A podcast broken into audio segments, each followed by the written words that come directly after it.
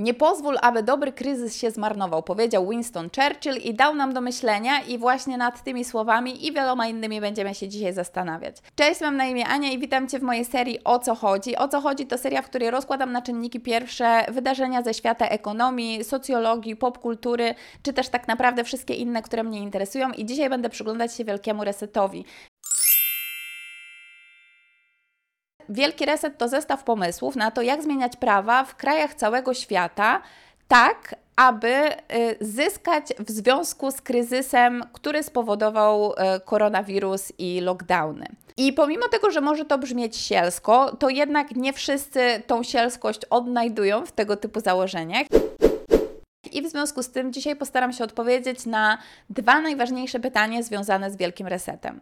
Po pierwsze, czy Wielki Reset ma sprawić, aby reptylianie przejęli świat? A po drugie, czy Wielki Reset ma sprawić, że zostaniemy pozbawieni nawet najmniejszych grosików, które schowaliśmy gdzieś w skarpetkach? O co chodzi z Wielkim Resetem? Aby opowiedzieć, co się stało, musimy zacząć od początku, czyli rozpoczynamy od historii i wszystko zaczęło się tak naprawdę, można by powiedzieć, od przemówienia e, już teraz króla Karola, które było strasznie nudne i powiem Wam, że robiąc research do tego wideo starałam się je obejrzeć i musiałam je obejrzeć chyba z trzy albo cztery razy, aby naprawdę mieć pewność, że nie przespałam żadnej jego części. Ale w sumie teraz, kiedy o tym myślę, to nie tylko król Karol był tym, który rozpoczął całe rozważania na temat Wielkiego Resetu, ale także pan który nazywa się Richard Florida, który wypuścił książkę o właśnie takim tytule i ta książka dostępna jest dla Was na BookBeat. Czy podobało Wam się to płynne przejście do momentu sponsorowanego? Bo BookBeat jest sponsorem dzisiejszego odcinka. BookBeat to platforma do słuchania audiobooków i Great Reset, czyli Wielki Reset, to tylko jeden z tytułów, które mają w ofercie. Mają też w ofercie na przykład, słuchajcie, bardzo dużo tytułów Remigiusza Mroza, które są kryminałami i które w ogóle są czymś, po co ja będę teraz e, sięgać, ponieważ kiedy często czytam literaturę faktu i słucham literatury faktu, to jednak bardzo intensywnie e, pochłania ona mój mózg, a takie trochę lżejsze kryminały są świetne, czy na spacer, czy aby się zrelaksować wieczorem. Tak więc to jest to, po co będę sięgać sięgać ja. I w związku z tym sponsoringiem, który tutaj dzisiaj mamy, BookBeat było tak miłe, że oferuje Wam 30-dniowy okres próbny, czyli 30 dni do słuchania wszystkich audiobooków w opór jeśli skorzystacie z mojego kodu rabatowego Ania Gemma. Tak więc gorąco polecam Wam korzystanie z BookBeat i e, na pewno koniecznie kliknijcie sobie w link, aby sprawdzić, czy mają tam tytuły, które Was interesują, a tak naprawdę też może po prostu wypróbujcie sobie ten 30-dniowy okres próbny, bo w końcu się za to nic nie płaci, a można tylko zyskać przesłuchując różnych ciekawych audiobooków. Dziękuję bardzo BookBeat za sponsorowanie tego odcinka, bo y, bardzo doceniam wszystkich moich sponsorów, tak więc mam nadzieję, że i Wy pokażecie im trochę miłości. A tymczasem wracamy do wielkiego resetu. Wielki reset to było przemówienie króla Karola, to mega nudne przemówienie. Potem były dwa mega nudne panele dyskusyjne, które naprawdę były strasznie nudne, a na koniec były również dwie reklamy, które tak naprawdę nie miały nic wspólnego z jakimkolwiek informacyjnym przekazem. Możliwe, że właśnie to, ten brak jasnych informacji jest jednym z powodów, dla których Wielki Reset spotkał się z aż taką dużą krytyką. Obok braku informacji, problem jest także z tym, kto Wielki Reset promuje, bo Wielki Reset promowany jest przez osobistości, które po pierwsze nie kojarzą nam się w żaden sposób z ekonomią, a po drugie same w sobie często są odbierane jako antypatyczne. I mam tutaj na myśli nie tylko króla Karola, który jest odbierany jako antypatyczny na ogół, ale również na przykład Meghan Markle, która tak naprawdę gdziekolwiek się pojawi, zostanie skrytykowana za to, że oddychała i zabrała trochę tlenu innym ludziom i w związku z tym inni ludzie nie mogli sobie wystarczająco długo oddychać. No więc e, tak. Mówiąc jednak o tym, nie mogę nie zauważyć, że nie jest niczym złym, aby tego typu projekty ekonomiczne były promowane przez osoby ze świata popkultury, ponieważ jednak też musimy zderzyć się z tą smutną rzeczywistością, że wielcy ekonomiści tego świata nie są najbardziej e, znani i rozpoznawalni. W związku z tym, gdyby na przykład taki Thomas Piketty zdecydował się promować Wielki Reset, to najprawdopodobniej nigdy by o tym Wielkim Resecie nigdy nie usłyszał. Czy słyszeliście kiedyś o Thomasie Piketty? Dajcie mi znać w komentarzach, bo jestem w sumie ciekawa, jak dużo ludzi o nim słyszało i jak dużo ludzi wie, kim on jest. No dobra, ale przechodząc już tak do meritum sprawy, to czym zajmuje się Wielki Reset? No Wielki Reset zajmuje się tak olbrzymią ilością spraw, że ja zdecydowałam się wybrać tutaj kilka i je pokrótce omówić. Przede wszystkim będziemy omawiać jedną sprawę, która tutaj z punktu widzenia tego, o czym mówię na kanale, może się wydać dla mnie osobiście całkiem intrygująca i ciekawa. I jest to postulat, który mówi, że. Yy, że zrobią wszystko, abyśmy byli biedni i byli szczęśliwi. Nie, żartowałam. To tylko taki po prostu żarcik, bo to jest jeden z tych postulatów, który bardzo często pojawia się w TikTokach na przykład. Wielki Reset postuluje, że w różnego rodzaju tarczach antykryzysowych, które mają się pojawiać, warto jest i powinno się przede wszystkim promować różnego rodzaju proekologiczne rozwiązania, proekologiczne technologie. I kiedy słyszę coś takiego, to myślę sobie o tym, że o, Wielki Reset mówi o tym, aby kłaść ludziom na dachy panele słoneczne. Jednak nie. Wielkiemu Resetowi nie o to chodzi. Wielkiemu Resetowi chodzi bardziej o olbrzymie, wielkie projekty typu całe farmy wiatraków i nadal brzmi to nie najgorzej, bo przecież tego typu rzeczy dzieją się cały czas. I nawet na przykład teraz, w to lato, tego typu projekt był wprowadzony w Niemczech i nazywał się on Bilet za 9 9 euro czy coś takiego i miał on sprawić, żeby ludzie przerzucili się ze swoich samochodów na komunikację miejską i udało mu się osiągnąć ten cel. WDW, nie wiem jak to się czyta, mówi, że około 10% z miliarda miesięcznych podróży odbywanych przy użyciu biletu za 9 euro zastąpiło korzystanie z samochodów i w związku z tym do atmosfery nie przedostało się około 1,8 miliona ton dwutlenku węgla, co generalnie sprawia, że powietrze jest czystsze i super, świetnie, hela, hola, hola, po prostu bijmy brawo wszyscy dla Niemców. No i patrząc z tej perspektywy, nawet takie wielkie farmy e, wiatrowe na przykład, czy farmy słoneczne, czy jakiekolwiek tam inne, mogą wydawać się dobrym pomysłem, prawda? No właśnie, czy aby na pewno? Problem jednak polega na tym, że nie możemy zapominać, iż tarcze antykryzysowe mają pomóc ludziom dostać pieniądze teraz, po to, aby teraz gospodarka lepiej się rozwijała. I w związku z tym, jeśli wydamy pieniądze na takie wielkie projekty, które tak naprawdę zajmie lata, zanim zostaną wprowadzone w życie, no to nagle zaczynamy się zastanawiać, czy aby na pewno dobro ludzi jest na sumieniu ludzi, którzy pro proponują tego typu rozwiązania. Drugi problem z takimi projektami, jaki mam ja osobiście, jest taki, że że na ogół tego typu projekty są wykonywane przez wielkie korporacje, które mają doświadczenie w wykonywaniu tego typu projektów i niekoniecznie te wielkie korporacje są właśnie tymi miejscami, w które powinniśmy wysyłać pieniądze, które teoretycznie nie zapominajmy o tym, miały iść w ręce ludzi, którzy głodują. Jak zdecydować, czy ta albo inna korporacja zasłużyła na to, aby dostać takie wielkie miliardy zapomogi w ramach tarczy anty, antykryzysowej? Jaką mamy gwarancję, że te korporacje nie przekażą tych pieniędzy na to, aby dać premię swoim CEO, zamiast nawet przekazać je swoim pracownikom? W takich wielkich korporacjach ci ludzie, którzy głodują, o których cały czas nie możemy zapominać, to y, oni są na samym dole tej drabiny korporacji korporacyjnej i w związku z tym najprawdopodobniej, ponieważ korporacje na ogół oszczędzają pieniądze i tym ludziom na najniższych stanowiskach płacą najmniej, tak naprawdę nie dostaną za bardzo tych pieniędzy. Tak więc, hmm, no więc tak, mamy problem numer jeden, czyli fakt, że tego typu wielkie plany najprawdopodobniej zajmie lata, aby wprowadzić w życie. Problem numer dwa, czyli e, taki, że nie wiadomo tak naprawdę na co by te pieniądze poszły i czy nie poszłyby przypadkiem na różnego rodzaju premie dla CEO wielkich korporacji, które te projekty miałyby w życie wprowadzać.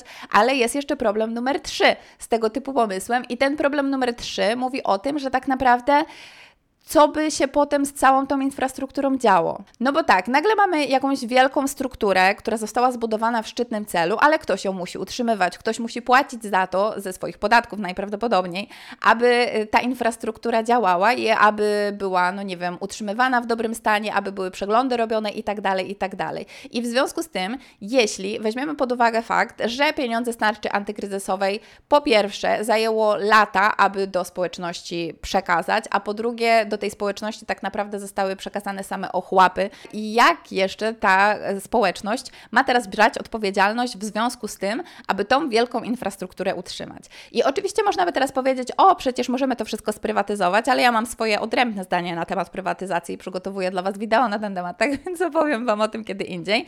No i nie, według mnie prywatyzacja również nie jest dobrą opcją. I powiem Wam, że pomimo wszystko, pomimo tych wszystkich minusów, o których przez cały czas teraz wspominałam, tak naprawdę jest jest taka jakaś opcja, która sprawia, że widzę w tego typu sposobie myślenia potencjał.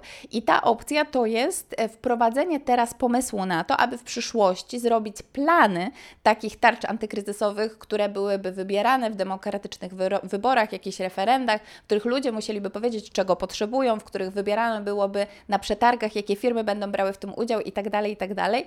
I ewentualnie, jeśli w przyszłości będziemy mieli taki kryzys jak e, ten, który się wydarzył teraz, to właśnie e, te plany zostaną wykorzystane, wdrożone w życie i wszyscy będą szczęśliwi. Jednak Wielki Reset nie mówi o tworzeniu różnego rodzaju planów. Wielki Reset mówi o tu i teraz, mówi o jakimś chaotycznym lokowaniu funduszy w rzeczy, które tak naprawdę teraz na prędce miałyby być wymyślane, a też wszyscy wiemy, jak to się dzieje z tymi rzeczami, które są wymyślane na prędce. No, e, nic dobrego się nie dzieje w związku z nimi, prawda?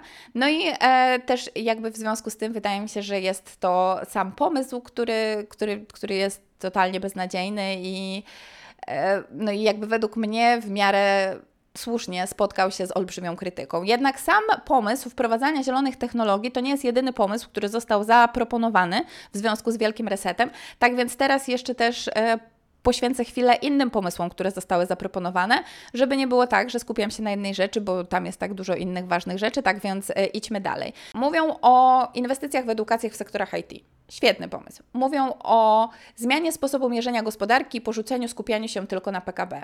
Świetny pomysł. Mówią też o długoterminowych inwestycjach w zrównoważone energię i to też brzmi spoko, ale tutaj e, widzę bardzo wiele problemów biurokratycznych, systemowych, a także samych problemów ze zrównoważonymi energiami i z tym, jaką one ma, jaki one mają obecnie marketing i tak dalej. Tak więc e, hmm. w Wielkim Resecie mówi się także o zachęceniu biznesów do wdrażania zielonych rozwiązań i to, rozwią- i to z kolei w ogóle uważam, że jest postulatem totalnie z dupy i jest tylko taką gadką, szmatką, która ma wypełnić ciszę, kiedy nikt nie mówi, bo jakby nie jest rolą biznesów, aby tworzyć regulacje i ustanawiać prawa. Rolą polityków jest robić właśnie to, tak więc nie ma co przerzucać odpowiedzialności polityków na biznesy i liczyć, że wszystkie biznesy będą takie jak Patagonia i że wszyscy właściciele biznesów zdecydują, że wcale nie chcą być miliarderami jak Jeff Bezos, tylko chcą po prostu być mega proekologiczni i tak dalej. No jakby Halo, halo. No i reasumując, bo wydaje mi się, że powoli zbliżamy się do końca tego wideo, sytuacja z Wielkim Resetem e, jest e, o tyle ciekawa, że proponuje on bardzo wiele rzeczy, które są, powiedziałabym, co najmniej e, wątpliwej jakości. Problemów z Wielkim Resetem jest bardzo wiele. Jednak wydaje mi się, że przede wszystkim powinniśmy zwrócić uwagę na to, gdzie Wielki Reset został ogłoszony, cóż to jest za organizacja i zastanowić się powinniśmy też nad tym, czy ta organizacja rzeczywiście ma jakąś moc sprawczą i czy działania, które ta organizacja podejmuje, rzeczywiście mają realny wpływ na życie ludzi na świecie. I tutaj odpowiedź brzmi nie. World Economic Forum, który jest organizatorem konferencji, podczas której Wielki Reset został ogłoszony, to jest organizacja non-profit, organizacja, która zarabia pieniądze głównie w ten sposób, iż ludzie, którzy do niej przynależą, płacą subskrypcje. I te subskrypcje mają różną wysokość, mogą być wysokości 70 tysięcy dolarów, a mogą być wysokości 700 tysięcy dolarów. W związku z tym, aby pozyskiwać nowe subskrypcje, aby pozyskiwać nowych członków, World Economic Forum działa bardzo prężnie na arenie światowej, aby reprezentować się jako organizacja, która ma bardzo dużo mocy sprawczej. Patrząc na to z tej perspektywy, bardzo na rękę organizacji takiej jak World Economic Forum jest to, abyśmy uważali Wielki Reset za coś, co rzeczywiście będzie miało realny wpływ na nasze życia, ponieważ w związku też z tym podnosi się prestiż tej organizacji. Ale czy rzeczywiście ten Wielki Reset, który był tam omawiany, będzie czymś, co nas spotka? Najprawdopodobniej nie. Według mnie World Economic Forum nie jest organizacją porównywalną do Organizacji Narodów Zjednoczonych albo WHO, czyli do organizacji, które rzeczywiście mają jakąś moc sprawczą, które rzeczywiście współpracują z rządami w taki sposób, aby e, no nie wiem, różnego rodzaju systemy polityczne ogarniać, różnego rodzaju problemy ekonomiczne rozwiązywać. Raczej wydaje mi się, że World Economic Forum to jest organizacja, która zrzesza wielu bogatych i wpływowych e, często też ludzi i niejako możliwe, że ze względu na to, iż jej członkowie są wpływowi, to, co podczas y, konferencji w Davos jest omawiane, będzie w jakiś tam sposób wcielane w życie, ale na pewno nie dlatego, że samo World Economic Forum ma aż taką dużą moc sprawczą, aby sprawić, iż na przykład taki wielki reset stanie się naszą codziennością. I e, wydaje mi się, że to podejście, które mam, jest w miarę pragmatyczne i możliwe, że znajdziecie teraz wiele osób, które w komentarzach będą mi mówić, że wcale tak nie jest, że przecież e, są dowody na to, iż jest inaczej i tak dalej. I ja Was słyszę i ja rozumiem, z którego miejsca Wy przychodzicie z tymi informacjami. I ja również bardzo długo się zastanawiałam nad tym, jakie jest moje stanowisko na ten temat, i bardzo długo się zastanawiałam, czy aby przypadkiem to wszystko, co mówimy o y, właśnie wielkim resecie i o tym, jaka jest działalność World Economic Forum, nie jest tak zwaną rozsądną teorią spiskową. Jeśli zastanawiacie się, jak teoria spiskowa może być rozsądna, to po prostu chodzi mi o tego typu. Mm, myśli i idee, które po prostu są e, w opozycji do myśli i idei głoszonych przez władzę, ale nie będące tak do końca e, takimi, powiedziałabym, stereotypowymi teoriami spiskowymi. No a jeszcze na koniec, żeby tak już zupełnie Was uspokoić, to chciałabym powiedzieć, że sam Wielki Reset, ta nazwa, która jest tak niesłychanie chwytliwa i naprawdę super świetna marketingowo, nawet bym powiedziała, to również nie jest coś, czego nie znamy. I ten wielki reset, który jest teraz używany tak powszechnie i popularnie, to jest zjawisko, które jest obecne już od lat. I o tym zjawisku mówiło bardzo wielu mędrców tego świata, rozpoczynając od Chomskiego przez Naomi Klein, aż do teraz na przykład właśnie też Richarda Florydy. Po prostu nazwy tego zjawiska się w międzyczasie zmieniały, ale problem, który był omawiany od dawna jest dokładnie taki sam i tym problemem jest redystrybucja kapitału i ta redystrybucja oczywiście zawsze idzie w tą stronę, że odbiera się osobom uboższym, a dodaje się osobom bogatszym.